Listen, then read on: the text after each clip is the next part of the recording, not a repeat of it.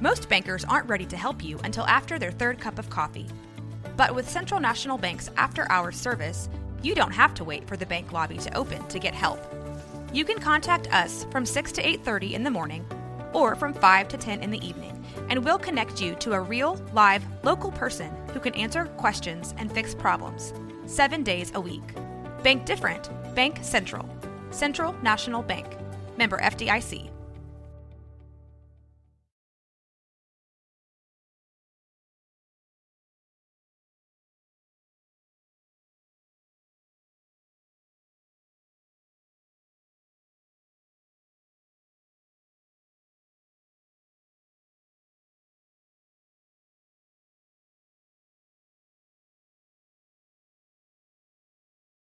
Well, hello, basketball fans and Blazers Edge fans. Uh, we are here with a special version of the Blazers Edge podcast. For those of you who are used to hearing Dan Marango solo or me and Dia Miller team up, uh, I am here. I'm Dave Deckard, managing editor, of course.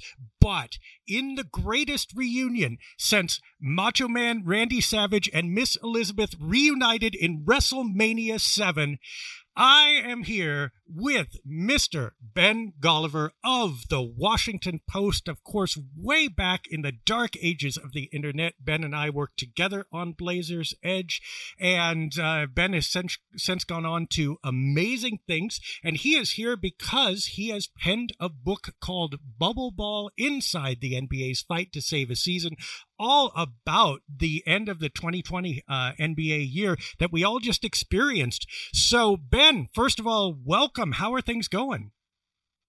Things are going very well. I take it you're Macho Man Randy Savage, though. In that comparison, did I did I get the roles right there? no, I'll be Miss Elizabeth. I mean, she was cool. Oh my gosh, she made that duo. So, well, you know, Dave, it's awesome to be back chatting with you. Um, you know, it's funny. The book is kind of a milestone thing. Uh, you know, I always saved my first uh, press credential that we got back in the 2007 2008 season uh, when I was first covering games for Blazers Edge, and always saved my first magazine cover and save my first uh, you know newspaper front page and all those kinds of things. But one of the coolest things, you know, when I hit these milestones, is all the Blazers Edge fans who always hit me up and been like, "I'm fo- I've been following you since 2007, 2008. I remember the draft Kevin Durant blog when you first uh, you and Dave first got together and." Um, you know, I remember reading the media row reports where I put those little random game notes from every single game about the signs in the audience and everything else like that. And nothing tickles me more than, than hearing from those people because you know, the book writing process was crazy, Dave. I mean, I was pretty much up super late night. I know you're a night owl as well when it comes to writing, but it was just night after night for like basically two and a half months straight to try to turn this thing around, you know, in time to release it before these upcoming playoffs. And there was no better preparation for doing that than the media row reports, you know, where we're just trying to uncover every last detail about Sergio Rodriguez's 11 minutes that night or whatever it might have been back in that day. So um, it's just awesome to, to, come full circle, and I appreciate you having me on. Nate McMillan was a horrible coach because he didn't play Sergio more. Remember that? Oh yeah. Oh my gosh. Oh, ba- or Team Bayless versus Team Sergio. I mean, those knockdown, drag out fights. You know, some one of the greatest civil wars in American history. I think. Exactly, and the correct answer really ended up being kind of neither, but yeah. I mean, oh man, yeah, sure enough. And the kicks, I remember the kicks. But let's let's let's get to your book here. Uh, for, and first of all, I should say that I remember even back then, year two or three at Blazers Edge, you were talking about writing uh, a book at some point, and it is a Herculean effort. Uh, I, I, have one self-published, and that was that was a pain. Uh, I can only imagine getting it published uh, under official auspices and how much of a deadline that is. But uh, I've read uh, most of this here. It is fantastic. Just got it a couple days ago and like called you right away. So let let's start at the beginning this is about the end of last season, of course, the unprecedented uh, advent of COVID 19 and the suspension of the season and the attempt to restart it in the summer, which had never been done. And all the negotiations and all the intricacies that went into it. And the first thing I got to say is first of all, I'm just blown away by how complex these things are that are described in your book. Because everybody on the outside says well come on you you pay them several million dollars a year and it's it's their job so you just tell them what to do and they do it and everybody comes together. But uh, you've got uh, union concerns you've got player personal concerns and players are not monolithic that some people this means something different to than others. And you bring out like Carmelo Anthony versus your average NBA player. Uh, you have coaches and you have front offices and you have different franchises taking different views. And the league and their sponsors and the regional sports network. How, talk to me a little bit about how what a miracle it is that that all came together and what do you perceive were the key issues and points uh, in making it work no i mean you summarized that great i mean the, the most powerful uh, piece of the entire thing was the need for revenue and the desire that hey look if we don't figure out a way to save this season and we don't know how long this pandemic's going to end and we're not sure when we're going to be able to play games in front of lots of people in the future everyone's paycheck is going to be hit. And that goes from Adam Silver all the way down to the guy on the veteran minimum contract. So there was a strong financial motive for everyone involved. But the Carmelo Anthony case was really interesting because, you know, him and LeBron James, they come in together. They're kind of forever linked. They're really close friends. And for a player like LeBron, he had all sorts of motivation to go to the bubble. He's trying to chase Michael Jordan's, uh, you know, uh, championship rings tally. Um, obviously, you know, he's one of the premier players, if not the most famous player in, in the game currently. And so for him to to go down to the you know Disney World, he's playing on a team that's a championship contender. It makes all the sense in the world. But for Carmelo Anthony, where you know the Blazers were kind of on the outside looking in of the playoff picture at that point, he's made all the money he's ever going to be able to spend in his life. He has a family, um, as does LeBron, and uh, you know the incentives are just totally different. That that desire in the back of your head to say, you know what, I'm not totally sure the rewards here outweigh the potential risk. We don't know how the health part is really going to work, and and so you know, some the, there was a real hesitation, not only from uh, you know guys who weren't making a ton of money, but from a, a player in Carmelo's situation who didn't really need the money to go do it.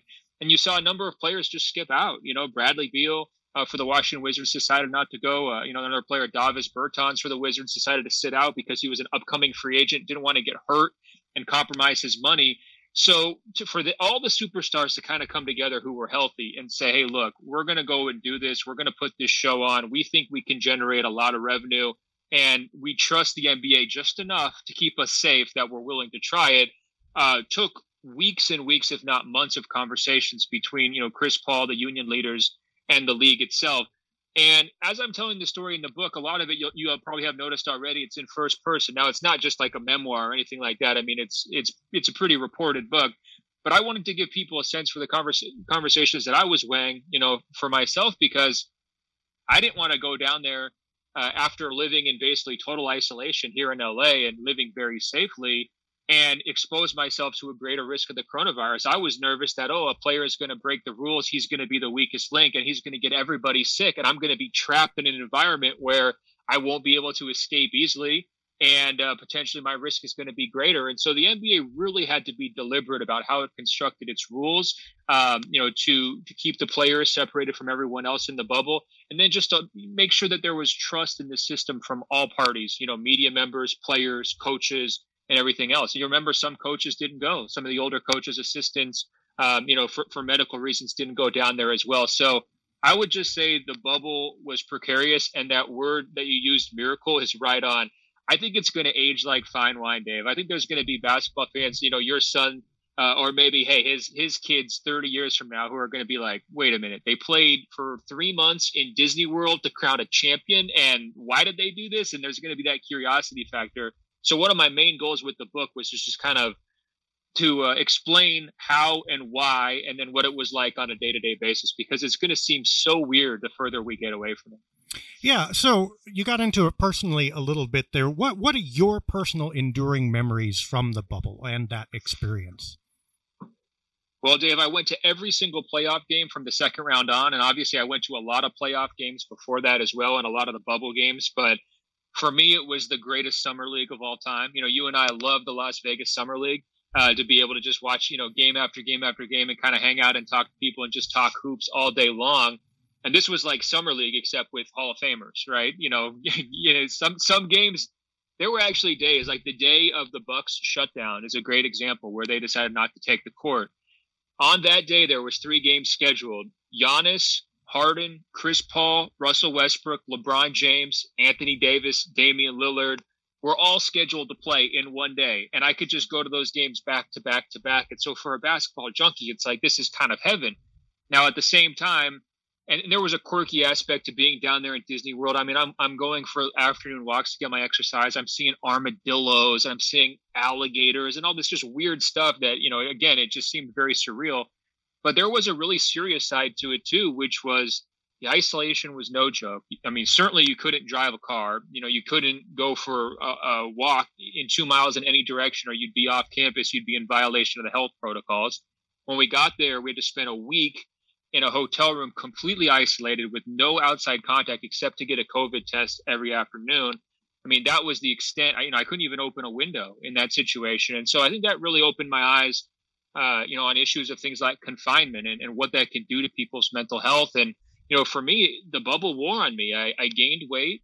Uh, I slept worse my I noticed my anxiety was up. Uh, I definitely noticed more mood swings, and I, I, don't think I was alone in that. You heard a number of players, Paul George, Danny Green, and others talking about how it was a very challenging and difficult experience. The ground the Groundhog Day element, being separated from loved ones, and you know one thing I always point to. The wildfires in Oregon. You know, my parents are are there in the Portland area, and knowing that everybody was going through these, you know, crazy challenges, my brother actually took in a, a, single mom and her three children in his backyard living in a tent because they were displaced because of the wildfires. And i'm stuck on a disney world campus and i can't even walk two miles let alone fly 3000 miles to go see them and you put the pandemic on top of it. So it was very emotionally challenging for a lot of people. So i remember the highs and lows i mean that's a classic roller coaster situation just these amazing buzzer beater moments the anthony davis shot damian lillard's incredible you know three or four game stretch there to get the Blazers into the playoffs. Uh, the OG Anunoby corner three off that amazing pass from Kyle Lowry, but then also a lot of tough late nights and a, a lot of tough mornings waking up, going to get that COVID test and saying, "Man, we got to do this all over again." Yeah. Um, big picture, in your opinion, was the bubble a success? Do you think it, it did what it was supposed to do? Absolutely. And to me, the you know, even more than the money side, which was definitely a success because they were able to generate roughly one billion in television revenue or kind of make that back. You have the the public health success, which was zero positive tests for anybody in the bubble for more than three months. And I'll tell you, nobody predicted that coming in. I mean, there were some people who were optimistic, but mean, even Adam Silver, up until the last couple of weeks of the bubble, was saying, "Oh, my favorite emoji is the finger crossed emoji because he didn't want to jinx it." And once he showed up for the finals, by the way, Dave, the boss shows up in town. Everybody's on their best behavior, so they ramped up all the regulations. You know, they made it even stricter than it had already been because they didn't want it to uh, to uh, to burst a little bit while he was down there. Uh, but to me, the most important thing, and this is just kind of my soft, sentimental, you know, part of me, but crowning a champion was so important. You know, I think about all the hours these guys put into that that season last year and how down and just empty I felt in March when the season shut down, knowing that I, was sick to my stomach for like the first week, just thinking like, hey, Giannis is is he's going for his first title. LeBron's trying to get his fourth. Kawhi Leonard's trying to do it, and the Clippers have you know spent all this money trying to uh, uh, construct this super team, and it's just not going to have a payoff. We're not going to know how the story ends. It's like going to a movie, and you know it's you know, it, it's enriching, enthralling, and then halfway through they just you know pull the projector off and it's like wait a minute what you know that's just a terrible feeling and so i was so glad that there was enough internal motivation both from the players the owners and, and the league to get that done because again it goes back to the history the 73 first seasons of the nba all had a champion crown there was never a situation in league history where they didn't have you know that, that trophy presentation at the end of it and so to, when it happened I kind of compare the the final celebration, even though we're in this empty building, I compare it to sort of a half New Year's Eve party, half college graduation because I got sprayed with champagne by LeBron James. There's pretty funny pictures of me in the book where I'm just doused with champagne. And these guys were just looking for anybody to spray because there was nobody else around. So we were easy targets, you know? Um, but there was also the sensation not only did they win the championship, but they were going to be free to go home. They survived, they conquered this test, right? And I will always remember, and I've been at a bunch of different uh, title celebrations over the years, but I think that one's going to be the most memorable for my, the rest of my career. I, I can't imagine something topping it because it was this amazing feeling of relief. And by the way, there were some media members who had their little black cars, you know, the the safe cars to take them to the airport or to take them to take them home. They were arriving within like two hours after the end of that game, right? So I mean, the people were not wasting time getting out of there. And the next morning, I remember walking around the Disney World campus, just kind of waiting for my afternoon flight, and it was a ghost town. I mean, I didn't see another person anywhere in sight, and I think that just tells you again uh, uh, how challenging it was mentally and it was mission accomplished. They they handed out the, the trophy. Um, I think they crowned a worthy champion, a team that earned it on the court, and um, you know they, they kept the legacy of the league alive. And I was really grateful and just gratified to see that as it was happening. Yeah, I think you've sort of pre-answered the next question. I, I assume that you think that that experience experiment is not repeatable that uh, that was a, a, single moment in time that they couldn't have either done it this year or split into conferences and done it in two locations or something. It would too much, too long. Yeah, I mean the, the players. You know, it's interesting because no players died, and the number of players who have had serious side effects actually have a lot of motivation to not talk about it because it could potentially impact their future earnings. I think when you ultimately were like putting it to the players of, you know, do you want to try to do this again and, and do it safely, or would you prefer to return to normal? The players were pretty quickly and adamantly saying, hey, we'd rather go back to normal if we can, even if that means stringent rules when we're traveling and everything else, because we just miss our lives. You know, as as one person put it to me, after the bubble was over, the owners wanted their stadiums back and the players wanted their lives back. In other words, the owners wanted to be in a situation where they could maximize their revenue, welcome fans back in, and kind of recondition the viewing public to going back to public events as quickly as possible because that's going to be a transition. You open up the doors, 20,000 people don't just necessarily show up even if you you know you invite them, right? So I think they were eager to make that progress and with the players, they just really miss their families and I think, you know, the comforts of home look, Dave, my one bedroom apartment here in LA is not that different than my hotel room in Disney World. Imagine what's the luxury some of these players live in. You get the cribs tours every once in a while, and guys like Damian Lillard and LeBron, they're living pretty good. And there were some real compromises they had to be making to live in these Disney World hotels, just like your typical family of four that's going down there for a vacation, right? So um, I think that was kind of the motivating factor. Now, if you're looking ahead into the future, let's say there was another pandemic you know, would they be able to run a playoffs in this kind of a situation again? I think they could do it. You know, I think it all comes down to the length of time. Three months to me was about as much, you know, is about as much as they could, you know, bite off. I think longer than that, and it doesn't really feel like it's a, a trip anymore. It starts to feel more like this is your life. Um, so I think six months was untenable. Had the had the vaccines not come along, had the pandemic continued to rage at the same levels it was at in January, where they're just constantly bumping games, I could have envisioned an alternate universe where they tried to play these playoffs in a bubble again, but I think at this point they won't need to. So, um, uh, yeah, I think that's that's kind of where I come down on it. You know, it's funny. I always say I would go back and cover a playoff bubble again for sure, as long as I knew how long it would would last, because that's big for your mental health. You can kind of do the calculations in your head and say, "Oh, I'm almost halfway done," or "or I'm three quarters of the way through it," or whatever else. If it's just indefinite for the whole season, I think that's a really really tough to uh, to swallow mentally. But here's the thing: I'm not sure I'd want to go back to Disney World. That's that's the only hang up, Dave, because I think I got enough of Disney World. Not really a huge Disney guy. Orlando weather was a lot, you know, 95 degree heat, sweltering swamp like conditions. So maybe if they do another bubble, they do it. They pick a different spot. How about that? there you go. So that it's interesting. You bring up something that we've hit on the site several times over the last year and a half now. Uh, and we always kind of did, but we've made it more explicit.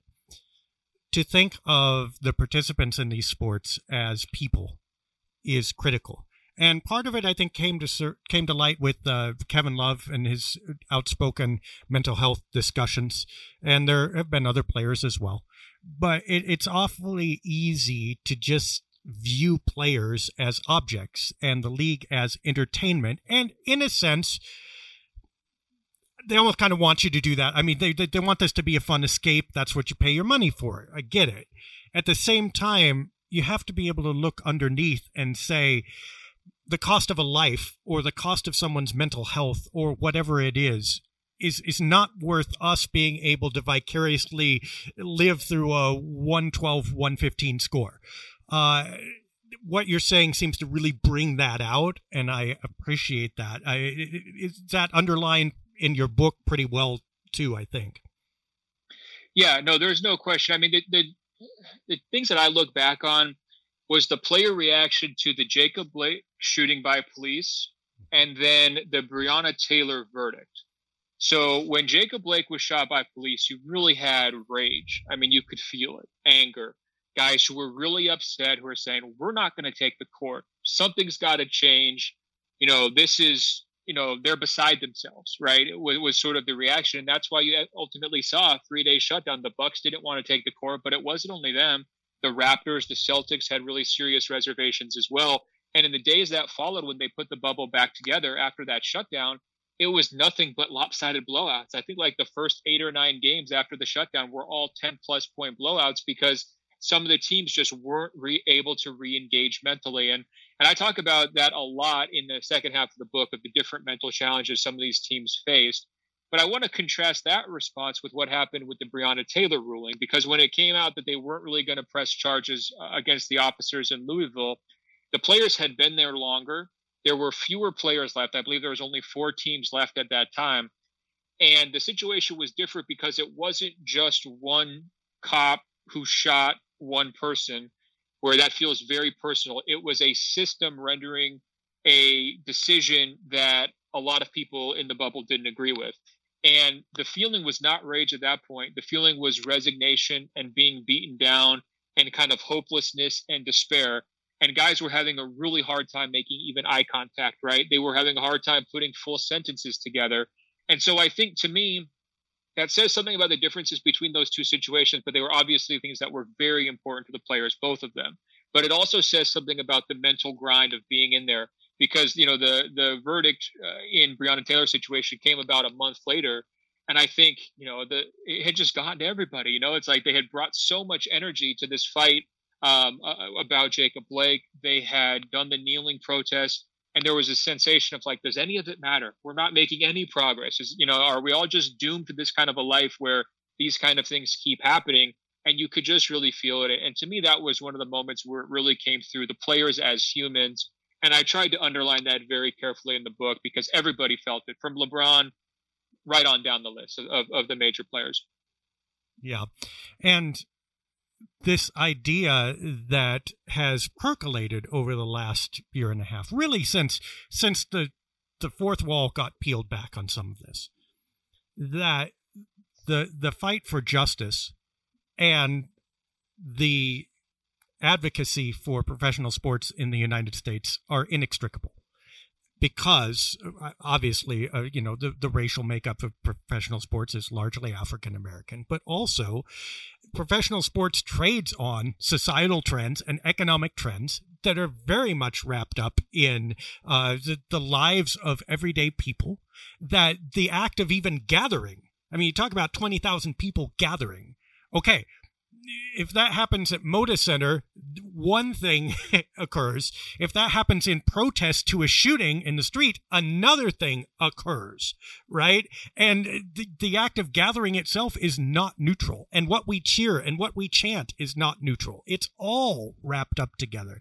And I love this about the sections where you covered that, that you were careful about that, and that you don't kind of let us off the hook because we shouldn't be and the ability to use your voice to cheer or boo or offer an opinion about this game also kind of halfway mandates ethically the ability to use to use your ears to listen to the voices of this game and those two need to be linked. Well the public spaces thing is such an excellent point because um, you know, you look back, sometimes it's happening in the same place. These protests might be outside arenas because these are major, you know, uh, locations within cities. And it, that's what I thought was so brilliant about the players' response to the Jacob Blake shooting was let's turn these same pub, public spaces, basketball arenas, into voting locations, right? Let's flip this thing and bring it all back towards a community as opposed to something that could potentially be divisive. And I think you know that decision it sounds like was really influenced by the guidance of uh, barack obama mean, the players had been interested in this voting initiative and focusing on that as a more unifying rather than a politically divisive um, you know approach instead of just preaching anti-trump anti-trump anti-trump i think the players were trying to take a more pragmatic um, you know, messaging and say, hey, look, if we just tell everybody to vote, it, it's functionally the same thing in terms of what our political interests are, right? And so, uh, to me, that was such an amazing thing when you look back at the voting in Milwaukee, Detroit, Philadelphia, and Atlanta, all predominantly black cities, all cities with NBA teams, all cities with outspoken NBA players, either during the bubble experience, before or after during the campaign and you just see the, the level of turnout and how crucial those four cities were to swinging the entire national election. Um, you know, it's kind of indisputable that they had a big impact, and so I think that that's another legacy here too. I'm not giving all the NBA players the credit for electing Joe Biden. I'm just saying they they definitely played their role and they used the bubble um, very powerfully. And I think we're seeing it this year too. I mean, there was the whole debate: should the players come together in the bubble and make a, a coordinated political statement as they're going along? or should they sit the bubble out and have that be their statement? In other words, you know, we're not here to just be your entertainers. You know, you know, society is going to have to look somewhere else for leadership.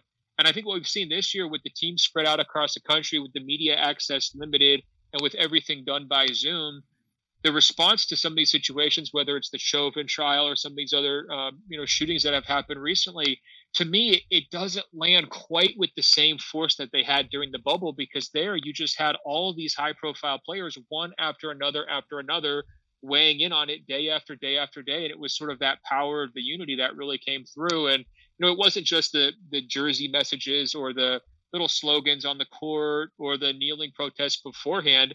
It was just the, the visibility factor of how much attention they got during the playoffs. And, you know, I go back to there's one chapter I kind of close with a, a, quote from President Trump himself, and he's talking about the kneeling protests, and um, you know, he thought it was disgraceful to the country, and you know, it's anti-patriotic, and going back to some of the criticisms that Colin Kaepernick faced, and he said, you know, hey, look, if I'm wrong, I'm going to lose an election. In other words, he's saying this is my wedge issue, right? And you know, fast forward three or four months, and and that's exactly what happened. And I think the the players knew where they stood on these issues, and uh, I think some political figures knew that they stood on the other side of it. And this was playing out right in front of us uh, every single night in the bubble. It was it was remarkable political theater as well as remarkable basketball simultaneously. Yeah, incredible complexity there. And also, I love the uh, two themes come out of that for me. Number one, there is so much of the idea of just athlete. You know these are just athletes. These are as it you know yes they're amazing but then we have to pull them off their pedestal because it's i think it's the same reason we want an armchair gm right? Well i've got to have a voice in this. I've got to be good at something. So what i'm good at is my brain or my opinion. The idea that you're teasing out is that there's actually a lot of very complex interesting theory going on in this venue uh, among professional athletes that is really cutting edge and informative. And the other one that you don't necessarily have to agree with everything that's being formulated or said, but you can't ignore it. And the days when we can just draw that line and say, I'm not listening to you, I'm just consuming you, um, we're too close. Uh, there's there's too much social media interaction. There's too many games right in front of us. There are real people right in front of us, and we're all being challenged to view this relationship in a different way. And I love that. I, I think that you know it's a compartmental compartmentalization 101 here. I mean, just like the clearest example of it would probably be Chris Paul. So Chris Paul's in a situation where uh, as head of the players union, he has to put the bubble back together, right? So he's spending multiple days, like I said, calling Obama, meet, conferring with LeBron, holding these meetings, all hands on deck meetings with the players so everybody can air their concerns. And ultimately, a lot of the concerns the players had were financial. They said, look, if we leave this bubble, where's our next paycheck going to come? You know, are the owners going to use that force majeure clause, blow up the whole CBA? Now all of our contracts are gone. We're going to have to renegotiate this thing. We're going to have no leverage. And what about these guys who need the paychecks? You know, the younger players, the the minimum salary veterans. If we just leave this thing, we're leaving these guys out to dry. They're not going to be able to support their families. So you have all these concerns that Chris Paul has to deal with, right? And as soon as the games go back on, the very first day they had games after the the three days of negotiations where he's talking with Michael Jordan and the owners committee and the labor committee and all this stuff, Chris Paul has to take the court against his former team, the Houston Rockets, his you know former teammate turned rival James Harden, and Russell Westbrook, this guy he was traded for, and you know they've they've kind of developed this own rivalry as well. And now his team is expecting him to, you know, he's the most important player out there. He's the reason why they're in the playoffs, and he's got to turn right back around and try to lead them on the court. It's just imagine the mental burden of that. I mean, eh, I, I don't think I'd be sleeping. It'd be a lot of sleepless nights, and then knowing that your whole season rides on it and the typical postseason pressure. It's just amazing. And so I came away from this incredibly, uh, you know, with a newfound respect for a lot of the key figures. Uh, and, and some of it was basketball related, just watching guys like, say, LeBron or Jamal Murray, how they prepare for games, because you really get to see it up close there. It was like, God, these guys have it down to a science. But in the case of a Chris Paul, it's just his ability to wear so many different hats as a leader and eh, to inspire trust in everybody around him. It's a very, very tricky thing and, and hard to do. And so many times we're saying, well, this guy can go out there and get his points, but does he make his teammates better? So Chris Paul made his teammates better. He made the Players Association better. He made the whole league better. None of it happens without him. And I'm not sure there's a single other player who could have done what he did. Yeah, it's amazing. And also the intricacy again that you bring up. And we get some of this because, you know, you can watch practices and what have you, and you see how players are really coached. And people don't understand. We, you know, you make 50,000 foot pronouncements. Oh, this guy should play more. It's, it's not really about that. It's literally inches on the court and the position of your hands and where your eyes are and what happens in this, this, and the idea that that was cranked up to 11 and became not just basketball, which it definitely was, because new environment, new rules, new whatever, but also interpersonal, societal. What a fascinating, what would you say, crux or crucible in which to operate and which to witness on your part. Yeah, I mean that's why I will say it's probably the most memorable thing ever, and why I think the relief was so big by the end of it once they got through. I mean, the phrase that Adam Silver used, you know, was enormous sacrifices when he came for the finals and kind of told all the players that. And one other detail that I love was that Michelle Roberts, the union's head, lived in the bubble for the entire time, you know, and she was kind of sitting up poolside, just, hey, if any players want to come and talk to me about how things are going, are they worried about health? Do they have teammate drama? Do they have interest in post playing career um, opportunities and and all those kinds of questions that players might have she would just kind of sit by the pool and, and let people come through and kind of hold court almost as like this godmother like figure i think for them and i think that uh, her presence you know it, it kind of just symbolized how the players had to be in this together there really did have to be a lot of solidarity and I do think that some of the angst that came out of the shutdown when the Bucks made their decision not to take the court was that some other players felt like, "Hey, you did this without consulting us we would have all gladly, you know, if you had brought this to our attention, maybe we all could have done it together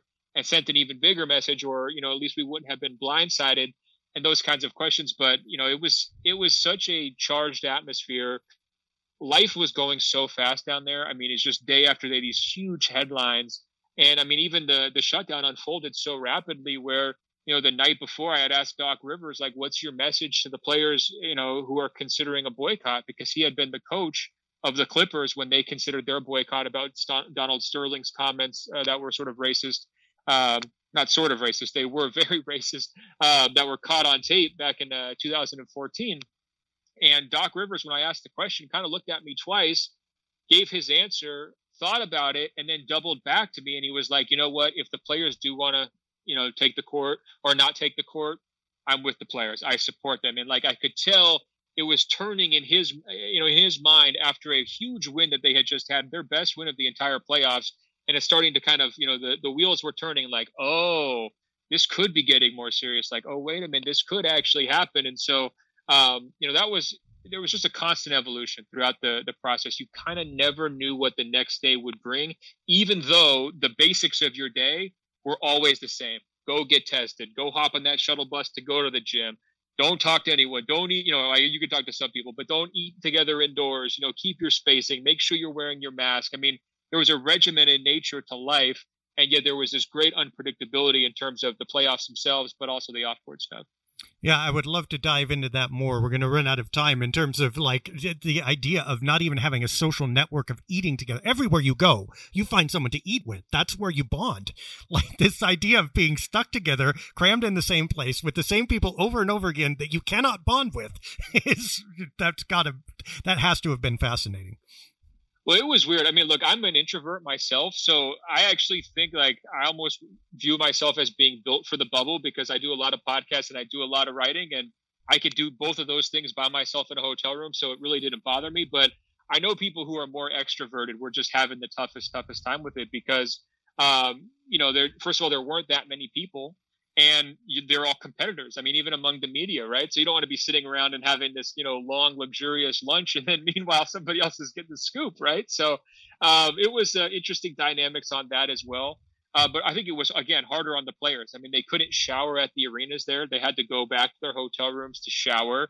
Um, in terms of how long they could meet, how long, where they were having practices, all of that was very carefully regulated as well and you know their bonding time was also limited and you know they were encouraged not to spend a lot of time with oppo- uh, players from opposing teams. And in fact you know there was regulations you know kind of preventing that type of contact as much as possible. So if you had a buddy on the other team it's like you know you might be able to go fishing with him outdoors and stay six feet apart but you know that might be it. You know you you couldn't have your normal uh, you know your normal like break bread post game you know good game let's talk about it uh, type of situation. I mean, that was, you know, it was kind of against the rules. Yeah, I mean, it could be a window also for listeners into people think coaching is an easy job. A little, it's a different situation, but a microcosm of a locker room, and not everybody's on the same page, and you can't. Not one solution will work for everybody, and how do you balance that out? But let's let's actually flip to that side because you talked about solidarity a minute ago, and we've talked about players, but there was not necessarily agreement among all NBA franchises about how this should go. In fact, you mentioned that the Trailblazers actually actually were the lone no vote for the way things proceeded. Uh, talk a little bit about what was at stake for various franchises and why did Portland fall out the way they did? Well, it, it, just really came down to standings and what was your best interest, right? So if you were one of the high seeds, you didn't really care how many teams they brought because you know if you if it was a sh- shorter, smaller bracket, fine. You know, you're you knew you were going to be in there. And so, okay, whatever, let's just get through this process as quickly as possible. Now, if you were a mid tier team and you were looking to make the playoffs and, you know, like in Portland's case, try to continue a playoff streak, well, and you have a competitor like Damian Lillard as your leader, well, yeah, you want to be in there. You want to take your shot, you know, give us an opportunity to do it. If you're a really bad team like the Golden State Warriors, already been eliminated, what is the point of going down to Disney World, even if it's only for a month and a half? We have nothing to gain. What if we get sick? We've already sent our players home on summer break practically. And, you know, one other example of that, Minnesota Timberwolves. I mean, they're reeling from Karl-Anthony Towns' mother's death. Now you want to throw them down in Disney World for six weeks and say, yeah, you've got to go through these games, which are not going to change your status whatsoever. And I think ultimately the the problem was some of the owners of teams that really didn't have any shot at a title thought, well, wait a minute, if we can go down there and play our games, we can fulfill our local television contracts, which say you've got to play at least 70 regular season games. If we make the playoffs, we can get a couple, you know, get some extra revenue from the playoff games, and maybe we can even help ourselves positioning in free agency, you know, whenever free agency hits, right? So you had some owners, even if their teams didn't necessarily want to go, who were like pretty gung ho about trying to get down there and, and making it happen. And from the NBA side, they wanted to make it as big as possible with you know without becoming unwieldy and they wanted to make sure that all the teams down there had a reason to go right? And so you saw it with phoenix. I mean they were on the complete outskirts but they went 8-0 and they came one result short of making that play in in the western conference. So they decided to kind of give everybody incentive to win and to compete and of course, they designed it to put as many games as they could possibly host as possible to generate as much money as possible. Now, Portland was an interesting situation because, you know, they wanted to be down there. It wasn't like they were voting against going to the bubble. They just wanted to have a slightly smaller field because that would have given them an advantage, uh, you know, higher odds of making that play and round because there's just fewer teams to compete with, right? And so they were just, you know, purely voting in their own personal best interest of, well, if they only bring 20 teams instead of 22, we're going to have a better shot at uh, at getting in there. So it wasn't some big protest vote. It wasn't you know some moral uh, high ground of oh we don't think this is going to be safe. It was it was more can we sneak in and as we found out, you know, ultimately they got in with the 22 teams anyway, thanks to Lillard's just incredible uh, week long push of these gigantic scoring uh, explosions with the shot that hit the back rim and bounced, you know, eight feet up. And he had media members, crusty old media members sitting courtside, Dave, going, Whoa! As that ball dropped back down through the rim. So I'll never forget that moment. But, um, you know, ultimately they it was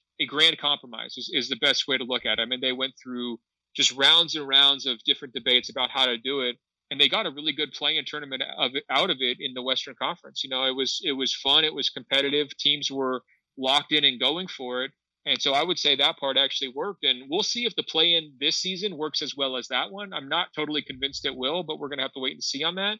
Um, but uh, 22, I was proven wrong. I thought it should be a smaller field, keep it simple. You know, these first round series usually aren't very competitive, so just bring 16 teams, get in and get out and they added some layers to it, and they were proven correct.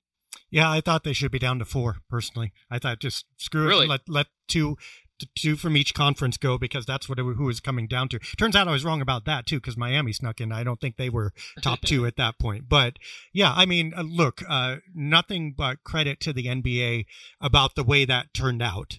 Uh, and I, I think I long story short, I don't think it could have gone much better. Do you? I mean, I, with all the variables involved and all the agendas involved, that they pretty much hit it out of the park. The only thing they couldn't control was the health of the star players who weren't able to compete. Right. So it would have been a better uh, playoffs, and it would have been a more memorable playoffs had Kevin Durant been healthy, had Steph Curry and Klay Thompson been healthy all year, so they were a playoff team and had the Miami Heat stayed healthy in the finals, right? I think we would have had a more competitive finals. And had maybe Giannis not sprained his ankle in that second round series. I mean, Miami looked like it was poised to win anyways, but that was sort of the, you know, the the checkmate move in that series, right? So those things were beyond the NBA's control. And, you know, kind of in place of some of those stars who got injured, we had new guys, you know, pop up and, and really step forward. Uh, I think Everybody would point to Jamal Murray for Denver, of course. I think Jokic really burnished his reputation. Anthony Davis got his first championship ring.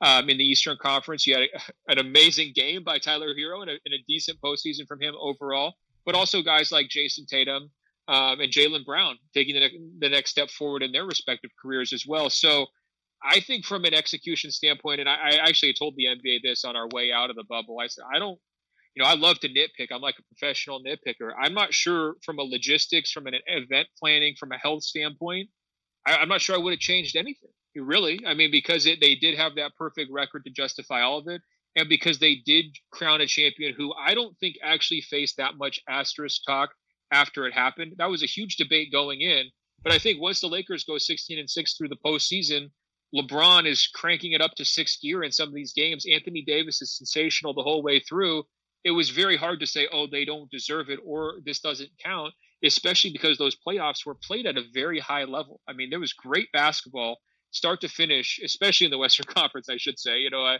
some of these Eastern Conference first round series were quite as good, but it was very entertaining, um, dramatic basketball, especially considering the circumstances with no fans. And so I think that just speaks to the, the NBA as well. They deserve credit for not only crowning a champion, but crowning a worthy champion that was respected by basically everybody. Yeah, the league knows what it's doing at this point. I think it, it's safe. To, at least I am a convert, I, I, and I've generally thought they've been pretty good, but I, I think they came through. Now, do the Trailblazers know what they're doing? Before we leave here, let's shift. Uh, course, since you've been here, the entire Lillard era has happened, which you've watched nationally. You know, it's uh, obvious that uh, Dame transcends everything. By the way, is he the greatest trailblazer ever at this point for you? Ooh, ooh, you're not giving me any easy questions today, Dave. Um, I tend to be in the very deferential to history camp. Um, I tend to look at total body of work total impact. I tend to really favor postseason, deep postseason success. And so I think if I had to do it right now, this very instant, personally, I would probably still go Clyde, but I think it's getting harder and harder to make that argument. And I think that when he retires, it will not be a conversation. I guess I'd put it that way. He has so much high level basketball left in him. Like look at what Steph's doing right now at, at you know a few years older than Dame. Dame's going to be operating at the same level in a few years. There's no doubt in my mind. So I would still have Dame probably in that second spot, but that's because I really, you know, kind of goes back to my rankings of the top 100 players. I always want someone to steal that top top spot. I don't want to just give it. And I, I think that you know Dame is in the process of stealing it right now, um, or he's in the process of earning it. I, I probably should say, but I'm not sure he's completely taken it. Where do you come down?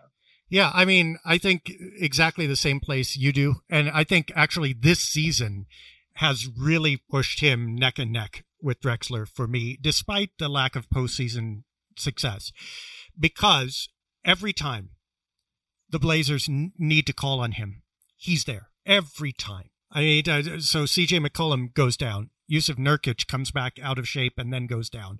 And here's Dame scoring 30. And yes, the the schedule was easier, but that doesn't obliviate the 30 and 20 record that the Blazers had after 50 games, which is they've done worse.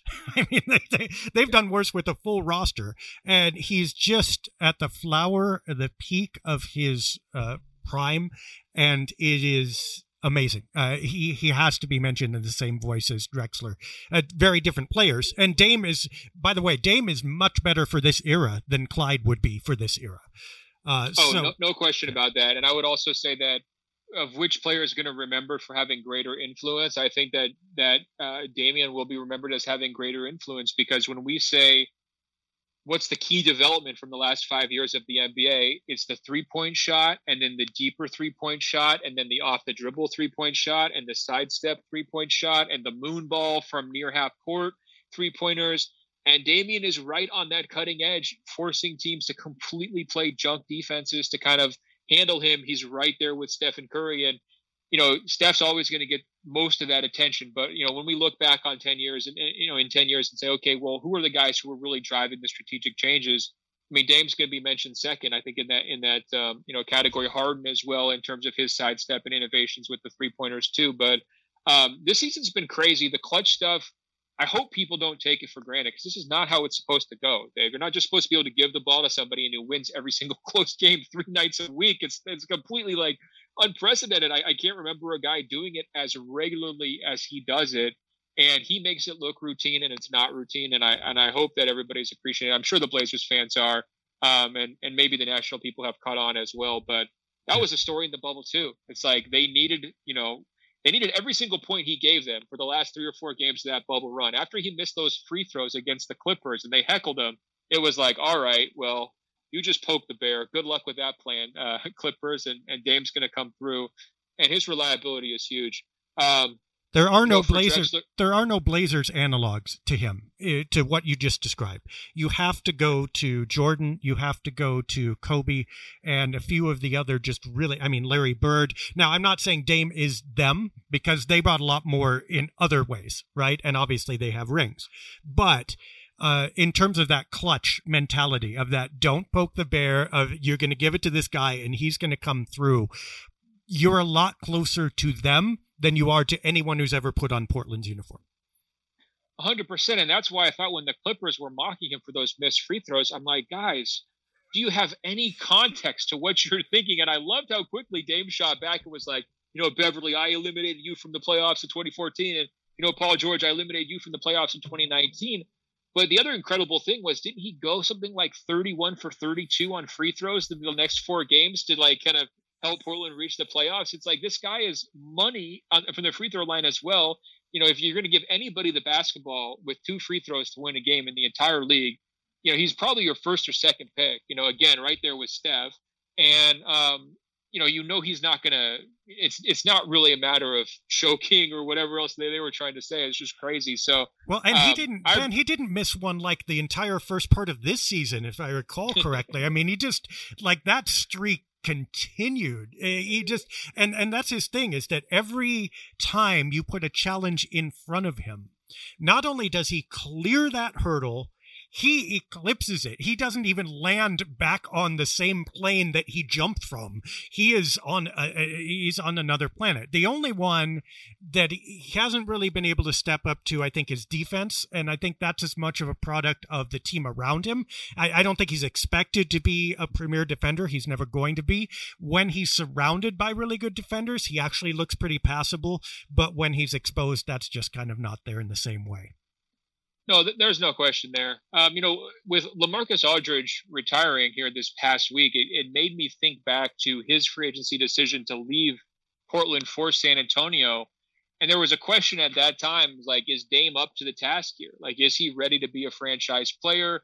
Um, obviously, he was this bubbling star at that stage of his career, but until you've seen the guy do it, there's going to be those questions. And also, when you lose Aldridge in free agency for nothing, it's not like there's this big trade where you're sending Aldridge out and you're getting a couple of pieces in return, but you're completely revamping the core around him. Remember the prognosticators and the uh, and the computers picking Portland that next year to win what like less than 30 games or something like that. I mean, they they really undershot where the Blazers actually wound up being.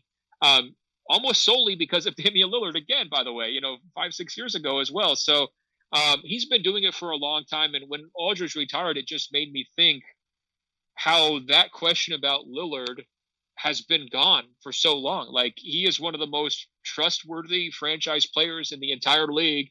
Um, the fact that he's never himself looked out anywhere in free agency, he's always been loyal. He's you know said it time and time again.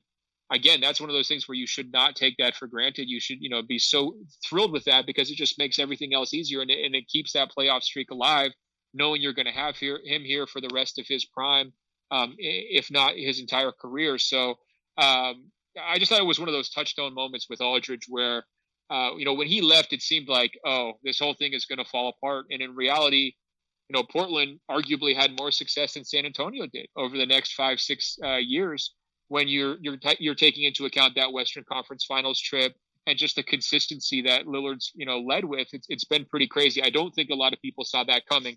I certainly didn't. You know, I thought Aldridge was going to join a a potential dynasty, and him and Kawhi were going to be in the finals, you know, or, or the conference finals at least year after year, and it just didn't play out that way.